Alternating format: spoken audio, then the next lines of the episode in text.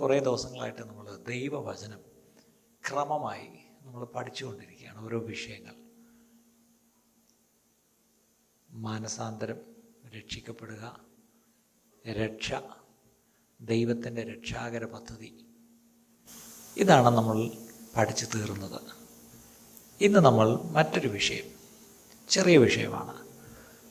The life of a disciple ഒരു ശിഷ്യന്റെ ജീവിതം അല്ലെങ്കിൽ ശിഷ്യത്വ ജീവിതം.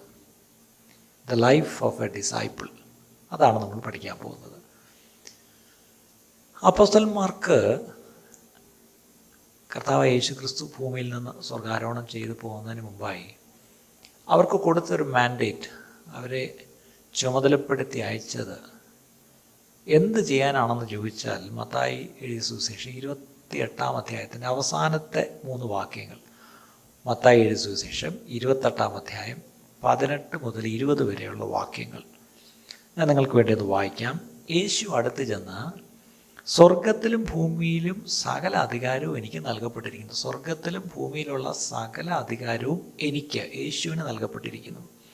ആകയാൽ നിങ്ങൾ പുറപ്പെട്ട് പിതാവിന്റെയും പുത്രന്റെയും പരിശുദ്ധാത്മാവിന്റെയും നാമത്തിൽ സ്നാനം കഴിപ്പിച്ചും അപ്പം ആദ്യം അവരോട് എന്താ പറഞ്ഞിരിക്കുന്നത്? നിങ്ങൾ പോയി വിശ്വസിക്കുന്നവരെ സ്നാനം കഴിപ്പിക്കണം. എങ്ങനെ സ്നാനം കഴിപ്പിക്കണം? പിതാവിന്റെയും പുത്രന്റെയും പരിശുദ്ധാത്മാവിന്റെയും നാമത്തിൽ സ്നാനം കഴിപ്പിക്കണം. ഞാൻ നിങ്ങളോട് കൽപ്പിച്ചതൊക്കെയും പ്രമാണിപ്പാൻ തക്കവണ്ണം ഉപദേശിച്ചുകൊണ്ട് അപ്പം കർത്താവ് ഇവരോട് കൽപ്പിച്ചു കൊടുത്തതെല്ലാം എന്ത് ചെയ്യണം? അത് പോയി ഉപദേശിക്കണം പഠിപ്പിക്കണം. ആരെയൊക്കെ? സകല ജാതികളെയും ക്രിസ്ത്യാനികളെ മാത്രമല്ല യഹൂദന്മാരെ മാത്രമല്ല സകല ജാതികളെയും ശിഷ്യരാക്കിക്കൊള്ളുവിൻ. കണ്ടോ? ഇന്ന് ക്രിസ്ത്യാനികളെ പറ്റി എല്ലാവരും പറഞ്ഞൊരു പരാതിയാണ്. ഇവർ ഈ കൺവേർഷൻ നടത്തുന്നു. എല്ലാവരെയും മതം മാറ്റുന്നു. യേശു ആരെയും ചെന്ന് മതം മാറ്റാൻ പറഞ്ഞിട്ടില്ല. അല്ലേ? ശിഷ്യരാക്കുവാനാണ് പറഞ്ഞത്. ആരുടെ ശിഷ്യരാക്കണം? അതാണ് അടുത്ത വിഷയം. ഞാനോ ലോകാവസാനത്തോളവും എല്ലാ നാളും നിങ്ങളോട് കൂടെ ഉണ്ടെന്നല്ല ചെയ്തു. അപ്പോൾ ഇതാണ് ദ ഗ്രേറ്റ് കമ്മീഷൻ എന്ന് പറയാറുണ്ടല്ലോ. വലിയ നിയോഗം ഇതാണ്. ശിഷ്യന്മാർക്ക് യേശു കൊടുത്തിട്ട് പോയത്. സകലരെയും വിശ്വസിക്കുന്നവരെ സ്നാനപ്പെടുത്തി അവരെ ശിഷ്യരാക്കണം. എങ്ങനെ ശിഷ്യരാക്കണം? കർത്താവ് യേശു ക്രിസ്തു പഠിപ്പിച്ചിട്ട് പോയതെല്ലാം അവരെ പഠിപ്പിച്ച് ശിഷ്യരാക്കണം. ഇത് വളരെ പ്രധാനമാണ്. ശിഷ്യത്വം എന്നുള്ളത് വളരെ പ്രധാനമാണ്. ഡിസൈപ്പിൾഷിപ്പ് ഒരു ക്രിസ്തീയ ജീവിതത്തിന്റെ അടിസ്ഥാനം അല്ലെങ്കിൽ അതിന്റെ ഹാർട്ട് ആൻഡ് കോർ എന്ന് പറഞ്ഞത് ഡിസൈപ്പിൾഷിപ്പാണ് ഈ ശിഷ്യത്വമില്ലാതെ ഒരു ക്രിസ്ത്യാനിത്വം ഇല്ല പ്രിയപ്പെട്ടവർ ഇന്ന് ഒത്തിരി പേരങ്ങ് ക്രിസ്ത്യാനികളാണ് പക്ഷേ ഇതിനകത്ത് എത്ര ശിഷ്യന്മാരുണ്ട്? നമുക്കറിയാം വേദപുസ്തകത്തിൽ ഈ ക്രിസ്ത്യാനികൾ എന്നുള്ള പേര് എവിടെ വെച്ച് എങ്ങനെ കിട്ടി എന്നുള്ളതിനെ പറ്റി ഒരു പരാമർശം ബൈബിളിലുണ്ട്. അത് അപ്പോസ്റ്റൽ പ്രവൃത്തികൾ പതിനൊന്നാം അധ്യായത്തിന്റെ ഇരുപത്താറാം വാക്യമാണ്. അപ്പോസ്റ്റൽ പ്രവൃത്തികൾ പതിനൊന്നാം അധ്യായം ഇരുപത്താറാം വാക്യം. ആ വാക്യം ഇങ്ങനെയാണ്. അവർ ഒരു സംവത്സരം മുഴുവനും സഭായോഗങ്ങളിൽ കൂടുകയും ബഹുജനത്തെ ഉപദേശിക്കുകയും ചെയ്തു. ആദ്യം അന്ത്യോക്കയിൽ വെച്ച് ശിഷ്യന്മാർക്ക് ക്രിസ്ത്യാനികൾ എന്ന് പേരുണ്ടായി. അന്ത്യോക്കയിൽ വെച്ചാണ് അവിടെ ഉണ്ടായിരുന്ന ശിഷ്യന്മാർക്ക് ക്രിസ്ത്യാനികൾ എന്ന് പേര് വന്നത്. അപ്പം ശിഷ്യന്മാരാണ് ക്രിസ്ത്യാനികൾ. ഇന്നത്തെ ക്രിസ്ത്യാനികളെല്ലാം ശിഷ്യന്മാരാണോ? നിങ്ങൾ നിങ്ങളോട് ചോദിക്കാൻ. നിങ്ങളൊരു ശിഷ്യനാണോ? യേശുവിന്റെ ശിഷ്യനാണോ? ക്രിസ്ത്യാനിയാണെന്ന് വേണേൽ പറയും വിശ്വാസിയാണെന്ന് വേണേൽ പറയും അല്ലേ? ദൈവമകനാണെന്ന് പറയും. പക്ഷേ am I a disciple of Christ ഞാൻ യേശുവിന്റെ ശിഷ്യനാണോ? എന്താണ് ഈ ശിഷ്യൻ ഡിസൈപ്പിൾ എന്നുള്ള വാക്കിന്റെ അർത്ഥം? ആ ഗ്രീക്ക് വാക്ക് എ ലേണർ അതായത് ഒരു ശിഷ്യൻ എപ്പോഴും വേണ്ടുന്ന ഏറ്റവും ആദ്യം വേണ്ടുന്ന ഒരു കാര്യമുണ്ട് എന്താണെന്ന് ചോദിച്ചാൽ ഹി നീഡ്സ് എ ടീച്ചർ ഒരു അധ്യാപകൻ തനിക്ക് വേണം. ഒരു ഗുരുവിനെ തനിക്ക് ആവശ്യമുണ്ട്. ഇനി ആ ഗുരു എന്ന് പറയുമ്പം ഗുരുവിന്റെ അടുത്ത് പോയി കുറേ ക്ലാസ് പഠിക്കലല്ല ശിഷ്യത്വം. അവിടെയാണ് ഇന്നത്തെ പ്രശ്നം. നമ്മളിപ്പം നമ്മുടെ കുഞ്ഞുങ്ങളൊക്കെ സ്കൂളിൽ പോകുന്നു. അവർക്കൊക്കെ ടീച്ചേഴ്സുണ്ട്. ടീച്ചേഴ്സ് പഠിപ്പിക്കുന്ന നോട്ടുകൾ ഇവർ പഠിക്കുന്നു. അത്രയല്ലേ ഉള്ളൂ. അങ്ങനെയല്ല. പഴയ കാലത്ത് ഒരു ഗുരു ശിഷ്യ ബന്ധം എന്ന് പറഞ്ഞാൽ കുറേ ക്ലാസ് പഠിക്കലല്ല. ഗുരുവിനെ പോലെ ആയിത്തീരുക. ഗുരുവിന്റെ കൂടെ പോയി താമസിച്ച് അതാണല്ലേ ഗുരുകുല വിദ്യാഭ്യാസ സമ്പ്രദായമൊക്കെ നമ്മുടെ നാട്ടിലുണ്ടായിരുന്നല്ലോ. അല്ലേ? ഒരു ഗുരുവിന്റെ അടുത്ത് പോയി ഗുരുവിനറിയാവുന്നത് മുഴുവൻ പഠിച്ചെടുക്കുക. ഒടുവിൽ ഡിഗ്രി കരസ്ഥമാക്കുക എന്നല്ല ആ ഗുരുവിനെ പോലെയാകുക. അത് തന്നെയാണ് കാര്യം. നമ്മൾ മത്തായി സുശേഷൻ പത്താം അധ്യായത്തിന്റെ ഇരുപത്തിനാലും ഇരുപത്തിയഞ്ചും മത്തായി പത്താം അധ്യായം ഇരുപത്തഞ്ചും ഇരുപത്തിനാലും ഇരുപത്തഞ്ചും. ശിഷ്യൻ ഗുരുവിൻ മീതെയല്ല ദാസൻ യജമാനു മീതെയുമല്ല. അല്ലേ? അപ്പം നമ്മൾ ഗുരുവിനോളം വളർന്നാൽ മതി. ഗുരുവിനെ പോലെയാകുന്നത് ശിഷ്യന് മതി. ഗുരുവിനെ പോലെയാകുന്നത്. യജമാനനെ യജമാനനെ പോലെയാകുന്നത് ദാസനും മതി. അല്ല ഒരു ഒരു യജമാനനെ പോലെ ഒരു ദാസനാവണം ഒരു ഗുരുവിനെ പോലെ ശിഷ്യനാവണം. അതാണ് അവിടെ നമ്മൾ ഉദ്ദേശിക്കുന്ന ഒരു കാര്യം. അപ്പം ക്രിസ്തുവിനെ അനുഗമിക്കുക എന്ന് പറയുമ്പം അത് ഇറ്റ് ഈസ് പേഴ്സണൽ അത് വളരെ വ്യക്തിപരമായ ഒരു കാര്യമാണ്. ഇറ്റ്സ് വെരി ഇന്റിമേറ്റ് വളരെ അടുപ്പമുള്ളൊരു ബന്ധമാണത്. അല്ലേ? ഒടുവിൽ ആ ഗുരുവിനെ പോലെ ആയിത്തീരുക. ഇതാണ് കാര്യം. അപ്പം യേശുവിന്റെ കർത്തൃത്വം രണ്ട് ശിഷ്യത്വം അല്ലെങ്കിൽ യേശുവിനെ കർത്താവായി അംഗീകരിക്കണം. യേശുവിനെ ഗുരുവായിട്ട് മാത്രം അംഗീകരിച്ചാൽ പോരാ. നമുക്കറിയാം സുവിശേഷങ്ങളിൽ യേശു ഭൂമിയിലായിരുന്നപ്പം പലരും യേശുവിനെ അഭിസംബോധന ചെയ്യുന്നത് ഗുരു ടീച്ചർ എന്നാണ്. അല്ലേ? പലരും വന്ന് യേശുവിനെ ഒരു നല്ല ടീച്ചറായിട്ട് കണ്ടു. ഇന്ന് ലോക മനുഷ്യരും യേശുവിനെ ഒരു നല്ല ടീച്ചറായിട്ട് അംഗീകരിക്കാൻ ആർക്കും പ്രശ്നമില്ല. വലിയ മഹാന്മാരായ ലോക മനുഷ്യരൊക്കെ യേശുവിനെ പറ്റി വളരെ മതിപ്പോട് പറയാറുണ്ട് Jesus was a good teacher അങ്ങനത്തെ ഒരു സർട്ടിഫിക്കറ്റ് യേശുവിന് വേണ്ട.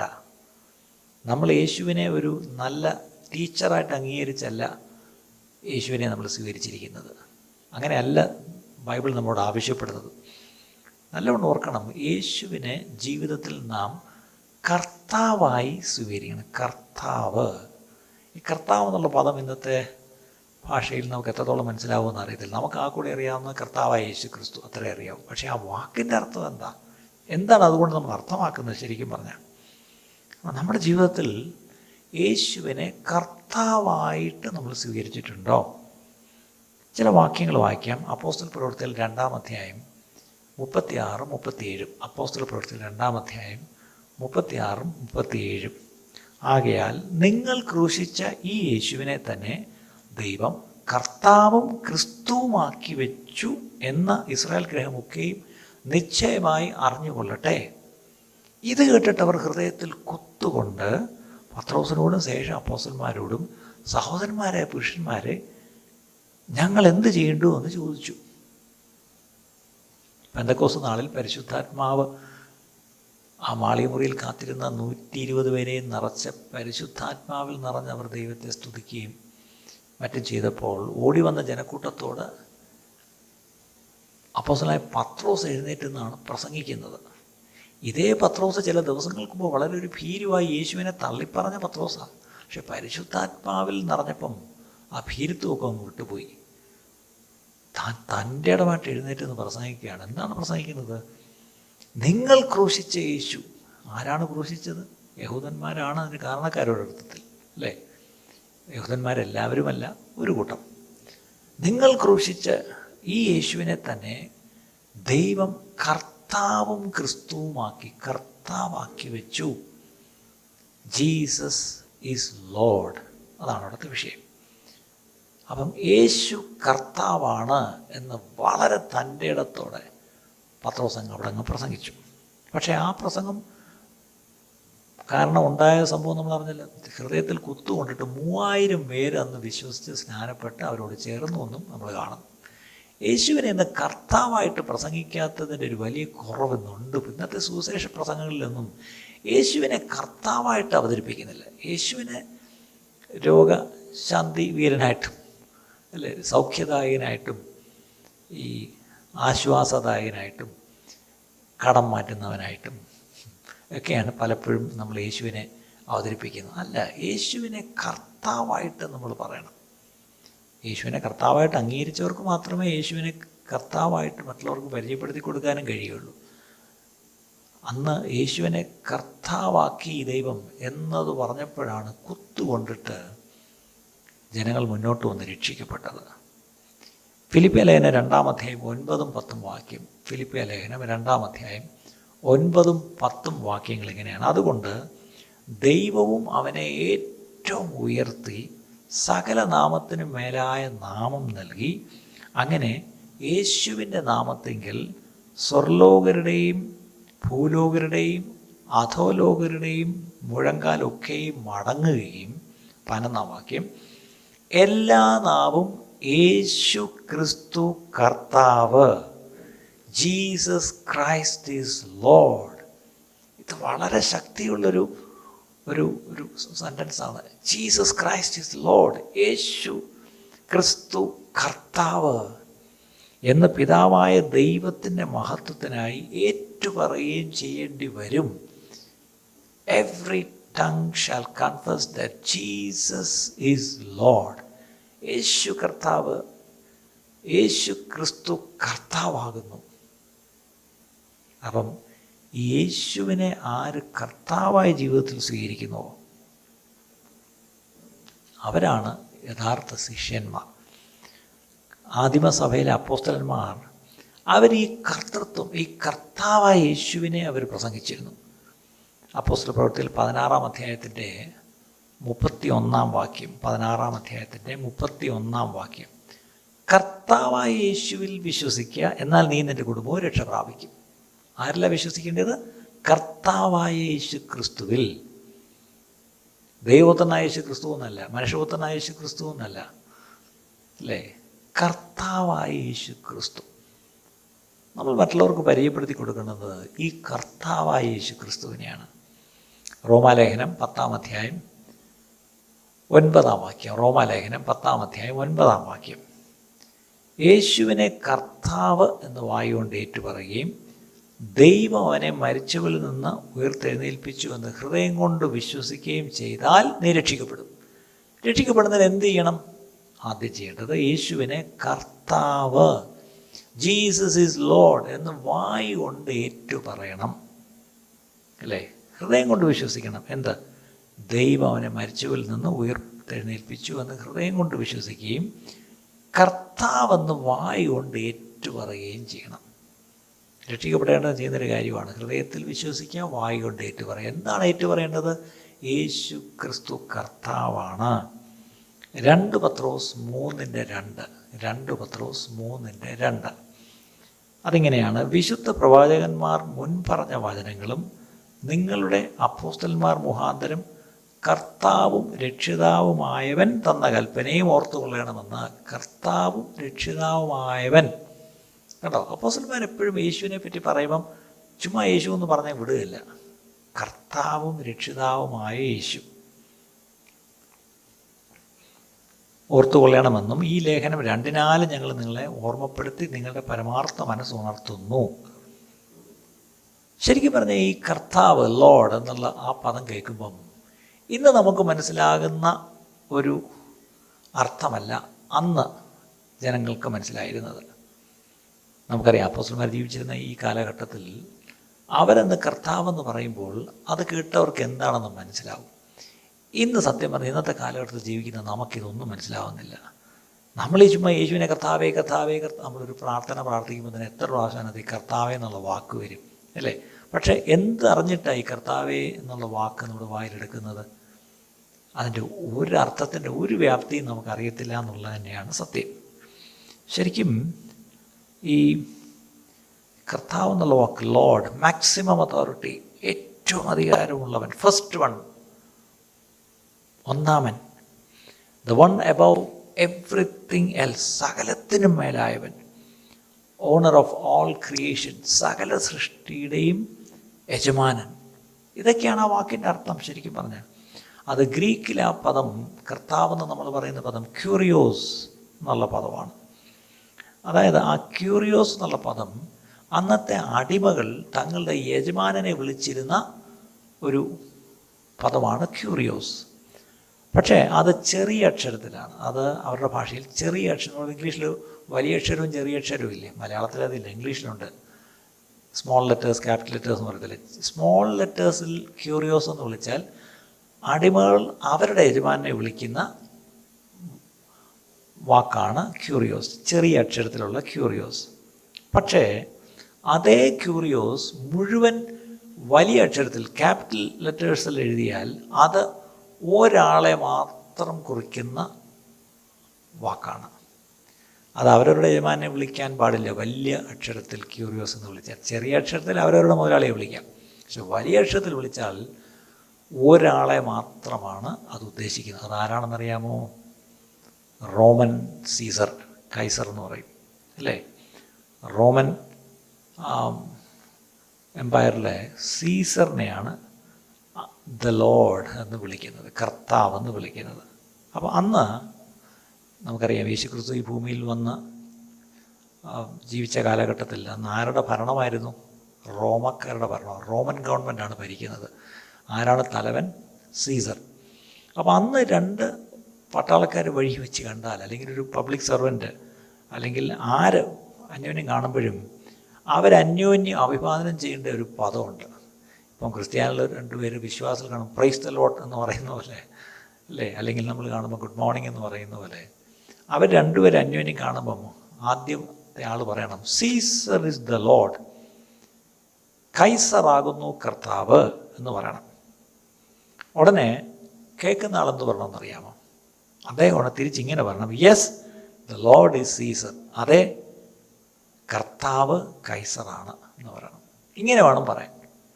നമുക്കറിയാം ചില മതങ്ങളിൽ രണ്ടുപേരും അന്യോന്യം കാണുമ്പോൾ പറയുന്ന ചില അഭിസംബോധന വാചകങ്ങൾ നമുക്കറിയാം. അല്ലേ? ഇപ്പോൾ ക്രിസ്ത്യാനിലാണെങ്കിൽ ഇപ്പോൾ ഒരാൾ കാണുമ്പോൾ പ്രൈസ് ലോഡ് എന്ന് പറയും മറ്റേ ആളും പ്രൈസ് ലോഡ് എന്ന് പറയും. അത്രയേ ഉള്ളൂ. മുസ്ലിം സഹോദരങ്ങൾ അവർ അന്യ രണ്ടുപേർക്ക് അന്യോന്യം കാണുമ്പോൾ പറയുന്ന വാക്കുകൾ നമുക്കറിയാം. അന്ന് റോമക്കാർ രണ്ടുപേരും കാണുമ്പോൾ ഇതുപോലെയായിരുന്നു. എന്താണ് പറയുന്നത്? Caesar is the lord.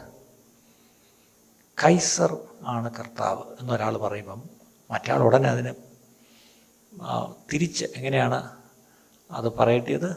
അതെ സീസർ ആകുന്നു കർത്താവ്. അപ്പോഴാണ് പ്രശ്നം. ഒരു റോമക്കാരൻ ഈ കർത്താവായ യേശു ക്രിസ്തുവിനെ സ്വീകരിച്ച ഒരു ക്രിസ്ത്യാനിയോട് ഒരു ശിഷ്യനോട് സീസറാണ് കർത്താവെന്ന് പറയുമ്പം അയാളെന്ത് തിരിച്ചു പറയും? അയാൾക്ക് പറയാൻ പറ്റുമോ? അതെ സീസറാകുന്നു കർത്താവെന്ന് പറയാൻ പറ്റുമോ? കാര്യം അയാൾക്ക് സീസർ അല്ലല്ലോ കർത്താവ്. അയാളുടെ കർത്താവ് കർത്താവായ യേശു ക്രിസ്തുവാണ് അപ്പോൾ അയാൾ പറയും അല്ല യേശുവാണ് കർത്താവ്. തീർന്നു. പിന്നെ അവിടെ പ്രശ്നമൊന്നുമില്ല. ഈ യേശു ആകുന്നു കർത്താവ് എന്ന് പറഞ്ഞ പാർട്ടിയുടെ കഴുത്തിന് മുകളിൽ തല കാണത്തില്ല. അത്രയേ ഉള്ളൂ പ്രശ്നം. വേറെ കുഴപ്പമൊന്നുമില്ല. പിന്നെ ഈ ഈ തലയും കൊണ്ട് പിന്നെ മുന്നോട്ട് പോകാൻ പറ്റത്തില്ല. അത് വെട്ടിയും എടുക്കും ഇത്രയേ ഉള്ളൂ. അപ്പോൾ മനസ്സിലായോ? യേശുവിനെ കർത്താവ് എന്ന് പരസ്യമായിട്ട് വായുകൊണ്ട് ഏറ്റു പറയുന്നതിന് വലിയ വില കൊടുക്കേണ്ടി വന്നു അന്നത്തെ ശിഷ്യന്മാർക്ക്. ഇത് മറക്കരുത്. ഇന്ന് നമ്മൾ കർത്താവ് യേശു ക്രിസ്തുവിനെ കർത്താവേ കർത്താവേ കർത്താവേ എന്ന് നൂറ് വട്ടം വായിക്കൊണ്ട് പറയുന്നു. എന്റെ ചോദ്യം നമ്മളതിന് എന്ത് വിലയാണ് കൊടുക്കുന്നത് ഇതൊരു ചോദ്യം. നമ്മൾ ആത്മാർത്ഥമായിട്ട് നമ്മൾ നമ്മളോട് ചോദിക്കണം. അപ്പം ഇങ്ങനത്തെ ഒരു കാലഘട്ടത്തിലാണ് യേശുവിനെ കർത്താവായി സ്വീകരിച്ചതും സ്വീകരിക്കണമെന്ന് ശിഷ്യന്മാർ പഠിപ്പിക്കുകയും പ്രസംഗിക്കുകയും ചെയ്തത്. അപ്പം യേശു കർത്താവാണെങ്കിൽ അപ്പം ഈ വിളിക്കുന്ന ആളാരാ the believer is a slave ആരാണ്? ആ ശിഷ്യൻ ഒരു അടിമയാണ്. അല്ലേ? അടിമ. ഈ ശരിക്കും പറഞ്ഞാൽ ഒന്നാം നൂറ്റാണ്ടിലെ ഒരു അടിമ എന്ന് പറയുമ്പോൾ നമ്മൾ മനസ്സിൽ ഒരു ഒരു സാധാരണ ഒരു വേലക്കാരൻ എന്നുള്ള അർത്ഥമല്ല. അതായത് അയാൾക്ക് ഒന്നുമില്ല. അയാളുടേതെന്ന് പറയാൻ ഒന്നും തന്നെ അയാൾക്കില്ല. അയാൾക്ക് ഒരു സ്വാതന്ത്ര്യമില്ല അയാൾക്കിനൊരു തന്റേതെന്ന് പറയാനൊരു ഇഷ്ടം പോലുമില്ല. എന്തിന്? തനിക്കൊരു പേര് പോലുമില്ല. നമുക്കറിയാം തടവ് പുള്ളികൾക്ക് അവരുടെ പേര് പറഞ്ഞല്ലേ വിളിക്കുന്നത്. അവർക്കൊരു നമ്പർ ഇട്ട് കൊടുക്കുക അവരുടെ കുപ്പായത്തിൽ തുന്നി വെച്ചിട്ടുണ്ട് ആ നമ്പർ. എന്ന് പറയുന്ന പോലെ ഒരു അടിമയ്ക്ക് ശരിക്കും പറഞ്ഞാൽ അവന്റെ പേര് പോലും അവന് ഉപയോഗിക്കാൻ പറ്റത്തില്ല. ആ യജമാനം വിളിക്കുന്നതാണ് പേര്. ഇനി ഒരു മൃഗത്തെ വിൽക്കുന്നത് പോലെ കാലിച്ചന്തയിൽ വിൽക്കുന്നത് പോലെ അവരെ ചന്തയിൽ വിൽക്കുകയും വാങ്ങിക്കുകയും ചെയ്യാം. അവരെ ചന്തയിൽ കൊണ്ട് നിർത്തിയിട്ട് അവർക്ക് ഉദ്ദേശിക്കുന്ന വില ഒരു ഒരു തകിടിൽ എഴുതി അവരുടെ കഴുത്തിൽ തൂക്കിയിടും. എന്നിട്ട് ഈ വില വെച്ച് ഓരോരുത്തർ ലേലം വിളിച്ചാണ് എടുക്കുന്നത്. ഒടുവിൽ ഏറ്റവും കൂടുതൽ തുകയ്ക്ക് ലേലം വിളിച്ചയാൾ അവനെ സ്വന്തമാക്കി കൊണ്ടുപോകും. കൊണ്ടുപോയി അവനെ വീട്ടിൽ കൊണ്ടുപോയിട്ട് അവനെ ആ വീട്ടിലെ അടിമയാക്കുന്ന എങ്ങനെയെന്ന് ചോദിച്ചാൽ അവന്റെ കാത് ആ വീടിന്റെ ഈ പറഞ്ഞ പോലെ കഥവിനോട് ചേർത്ത് കുത്തി ഒന്ന് തുളയ്ക്കും. കാതൊന്ന് തുളയ്ക്കും. എന്നിട്ട് ആ യജമാനന്റെ പേരെഴുതിയ ഒരു ചെറിയ റിങ് ഒരു ഒരു കടുക്കൻ പോലൊരു സാധനം അല്ലെങ്കിൽ ഒരു ചെവിയിലൊരു റിങ് ഇട്ട് കൊടുക്കും. അതായത് ഇനി ഈ അടിമ യജമാനന്റെ പേരിലാണ് അറിയപ്പെടുന്നത്. യജമാനന്റെ അടിമയാണ്. ഇത് തന്നെയാണ് നമ്മൾ രക്ഷിക്കപ്പെടുമ്പം സാൽവേഷൻ ഈസ് സബ്മിഷൻ നാമും രക്ഷിക്കപ്പെടുമ്പോൾ നാമും കർത്താവായ യേശു ക്രിസ്തുവിനെ നമ്മുടെ യജമാനായി സ്വീകരിച്ച് ആ യജമാനെ നമ്മൾ പൂർണമായും നമ്മൾ കീഴ്പ്പെടുകയാണ്. അല്ലേ? സബ്മിഷൻ രക്ഷിക്കപ്പെട്ട എത്ര പേര് കീഴ്പ്പെടുന്നുണ്ട്? അതാർക്ക് കർത്താവായ യേശു ക്രിസ്തുവിന് കീഴ്പ്പെടുന്നുണ്ടോ? ആ കീഴ്പ്പെടുന്നതിന്റെ ഒരു അവസ്ഥയാണ് മത്തായി എഴുതിയ സുവിശേഷം പതിനൊന്നാം അധ്യായത്തിന്റെ ഇരുപത്തെട്ട് മുതലുള്ള വാക്യം. മത്തായി സുവിശേഷം പതിനൊന്നാം അധ്യായത്തിന്റെ ഇരുപത്തെട്ട് മുതൽ മുപ്പത് വരെ. അധ്വാനിക്കുന്നവരും ഭാരം ചുമക്കുന്നവരും ആയുള്ളവരെ എല്ലാവരും എന്റെ അടുക്കൽ വരുവിൻ. ഞാൻ നിങ്ങളെ ആശ്വസിപ്പിക്കും. ഞാൻ സൗമ്യതയും താഴ്മയും ഉള്ളവനാകിയാൽ എന്റെ മുഖം ഏറ്റുകൊണ്ട് എന്നോട് പഠിപ്പിൻ. എന്നാൽ നിങ്ങളുടെ ആത്മാക്കൾക്ക് ആശ്വാസം കണ്ടെത്തും. എന്റെ മുഖം മൃദുവും എന്റെ ചുമട് ലഘുവുമാകുന്നു. അപ്പോൾ യേശുവിന്റെ അടുത്ത് യേശുവിനെ കർത്താവായി സ്വീകരിച്ച് വരുമ്പോൾ നമ്മൾ ഈ പറഞ്ഞ പോലെ ഒരു നുഖത്തിന്റെ കീഴിലാണ്. അല്ലേ അത് മറന്നു പോകരുത്. പക്ഷേ ആ നുഖം ഭാരമുള്ള നുഖമല്ല മൃദുവായ നുഖമാണ് ആ ചുവട് ലഘുവാണ്. ഇന്ന് പലപ്പോഴും നമുക്ക് ഈ പിശാചെന്ന യജമാനന്റെ മുഖത്തിന്റെ കീഴിലിരുന്ന് ഈ ഭാരമെല്ലാം ചുമന്ന് ചുമന്ന് അല്ലെങ്കിൽ ഭാരം വലിച്ചുകൊണ്ട് നടന്ന് നടന്ന് തളർന്നു. പക്ഷേ യേശു പറയുന്നത് ഇങ്ങോട്ട് വാ. എന്റെ നുഖം എടുത്ത് എന്നോട് പഠിക്കുക നിങ്ങൾ വിചാരിക്കുന്ന പോലത്തെ ഭാരമുള്ളതല്ല. പക്ഷേ ഇത് ആർക്കും ഒന്നും മനസ്സിലാവുന്നില്ല. എല്ലാവരുടെയും പ്രശ്നം മറ്റ് മുഖങ്ങളുടെ കീഴിലിരുന്ന് ആകെ വേദനിച്ച് നിരാശപ്പെട്ടിരിക്കുന്നവർക്ക് ഇനിയൊരു ഒരു മുഖത്തിന്റെ കീഴിലോ എന്നാണ് ചോദിക്കുന്നത്? പക്ഷേ ഈ മുഖത്തിനൊരു വ്യത്യാസമുണ്ട്. ഈ മുഖം ഭാരമുള്ളതല്ല പ്രിയപ്പെട്ടവരെ. പക്ഷേ ആ മുഖം എന്ന് പറഞ്ഞാൽ വേറൊന്നുമല്ല. ആ കർത്താവിന്റെ ആ ഒരു ഡിസിപ്ലിൻ അതിന്റെ കീഴിലേക്ക് നമ്മൾ വരണം. അല്ലേ? അതാണ് അവിടുത്തെ വിഷയം. അപ്പം രണ്ട് കുരന്തിയർ അഞ്ചിന്റെ പതിനഞ്ചിൽ രണ്ട് കുരന്തിയർ അഞ്ചിന്റെ പതിനഞ്ചിൽ ജീവിക്കുന്നവർ ഇനി തങ്ങൾക്കായിട്ടല്ല തങ്ങൾക്ക് വേണ്ടി മരിച്ച് ഉയർത്തവനായിട്ട് തന്നെ ജീവിക്കേണ്ടതിന് അവൻ എല്ലാവർക്കും അവർ എല്ലാവർക്കും വേണ്ടി മരിച്ചു എന്ന് ഞങ്ങൾ നിർണയിച്ചിരിക്കുന്നു. ഇനി ജീവിക്കുന്നവർ തങ്ങൾക്ക് വേണ്ടി ജീവിക്കരുത്. നമുക്ക് വേണ്ടി മരിച്ചു ഉയർത്ത യേശു ക്രിസ്തുവിന് വേണ്ടി ജീവിക്കണം. റോമാലേഖനം പതിനാലാം അധ്യായം ഏഴ് മുതൽ ഒമ്പത് വരെയുള്ള വാക്യം റോമാലേഖനം പതിനാലാം അധ്യായം ഏഴ് മുതൽ. നമ്മിൽ ആരും തനിക്കായി തന്നെ ജീവിക്കുന്നില്ല. നമ്മളിനി തനിക്കായി തന്നെ നാം ജീവിക്കരുത്. ഇതൊരു വളരെ പ്രധാനപ്പെട്ട ഒരു കാര്യമാണ് ഒരു ശിഷ്യൻ തനിക്കായിട്ട് ജീവിക്കരുത്. ആരും തനിക്കായി തന്നെ മരിക്കുന്നതുമില്ല. ജീവിക്കുന്നുവെങ്കിൽ നാം കർത്താവിനായി ജീവിക്കുന്നു. ജീവിക്കുന്നുവെങ്കിൽ നാം കർത്താവിനായി ജീവിക്കണം. മരിക്കുന്നുവെങ്കിൽ കർത്താവിനായി മരിക്കുന്നു. അതുകൊണ്ട് ജീവിക്കുന്നുവെങ്കിലും മരിക്കുന്നുവെങ്കിലും നാം കർത്താവിനുള്ളവർ തന്നെ. മരിച്ചവർക്കും ജീവിച്ചിരിക്കുന്നവർക്കും കർത്താവാകേണ്ടതിനല്ലോ ക്രിസ്തു മരിക്കുകയും ഉയർക്കുകയും ചെയ്തത്. എത്ര പ്രധാനപ്പെട്ട വാക്യങ്ങളാണിത് വേന്നറിയാമോ ഒന്ന് കുരുതിയർ ആറിന്റെ പത്തൊൻപത്. ഒന്ന് കുരുതിയർ ആറിന്റെ പത്തൊമ്പത് ഇങ്ങനെയാണ്. ദൈവത്തിന്റെ ദാനമായി നിങ്ങളിലിരിക്കുന്ന പരിശുദ്ധാത്മാവിന്റെ മന്ദിരമാകുന്നു നിങ്ങളുടെ ശരീരം എന്ന് നിങ്ങൾ എന്നും നിങ്ങളെ വിലയ്ക്ക് വാങ്ങിയിരിക്കിയാൽ നിങ്ങൾ താന്താങ്ങൾക്കുള്ളവരല്ല എന്നും അറിയുന്നില്ലയോ? അതിന്റെ അർത്ഥം നാം നമ്മുടേതല്ല നമ്മളെ വിലയ്ക്ക് മേടിച്ചു. ആരാണ് നമ്മുടെ യജമാനൻ?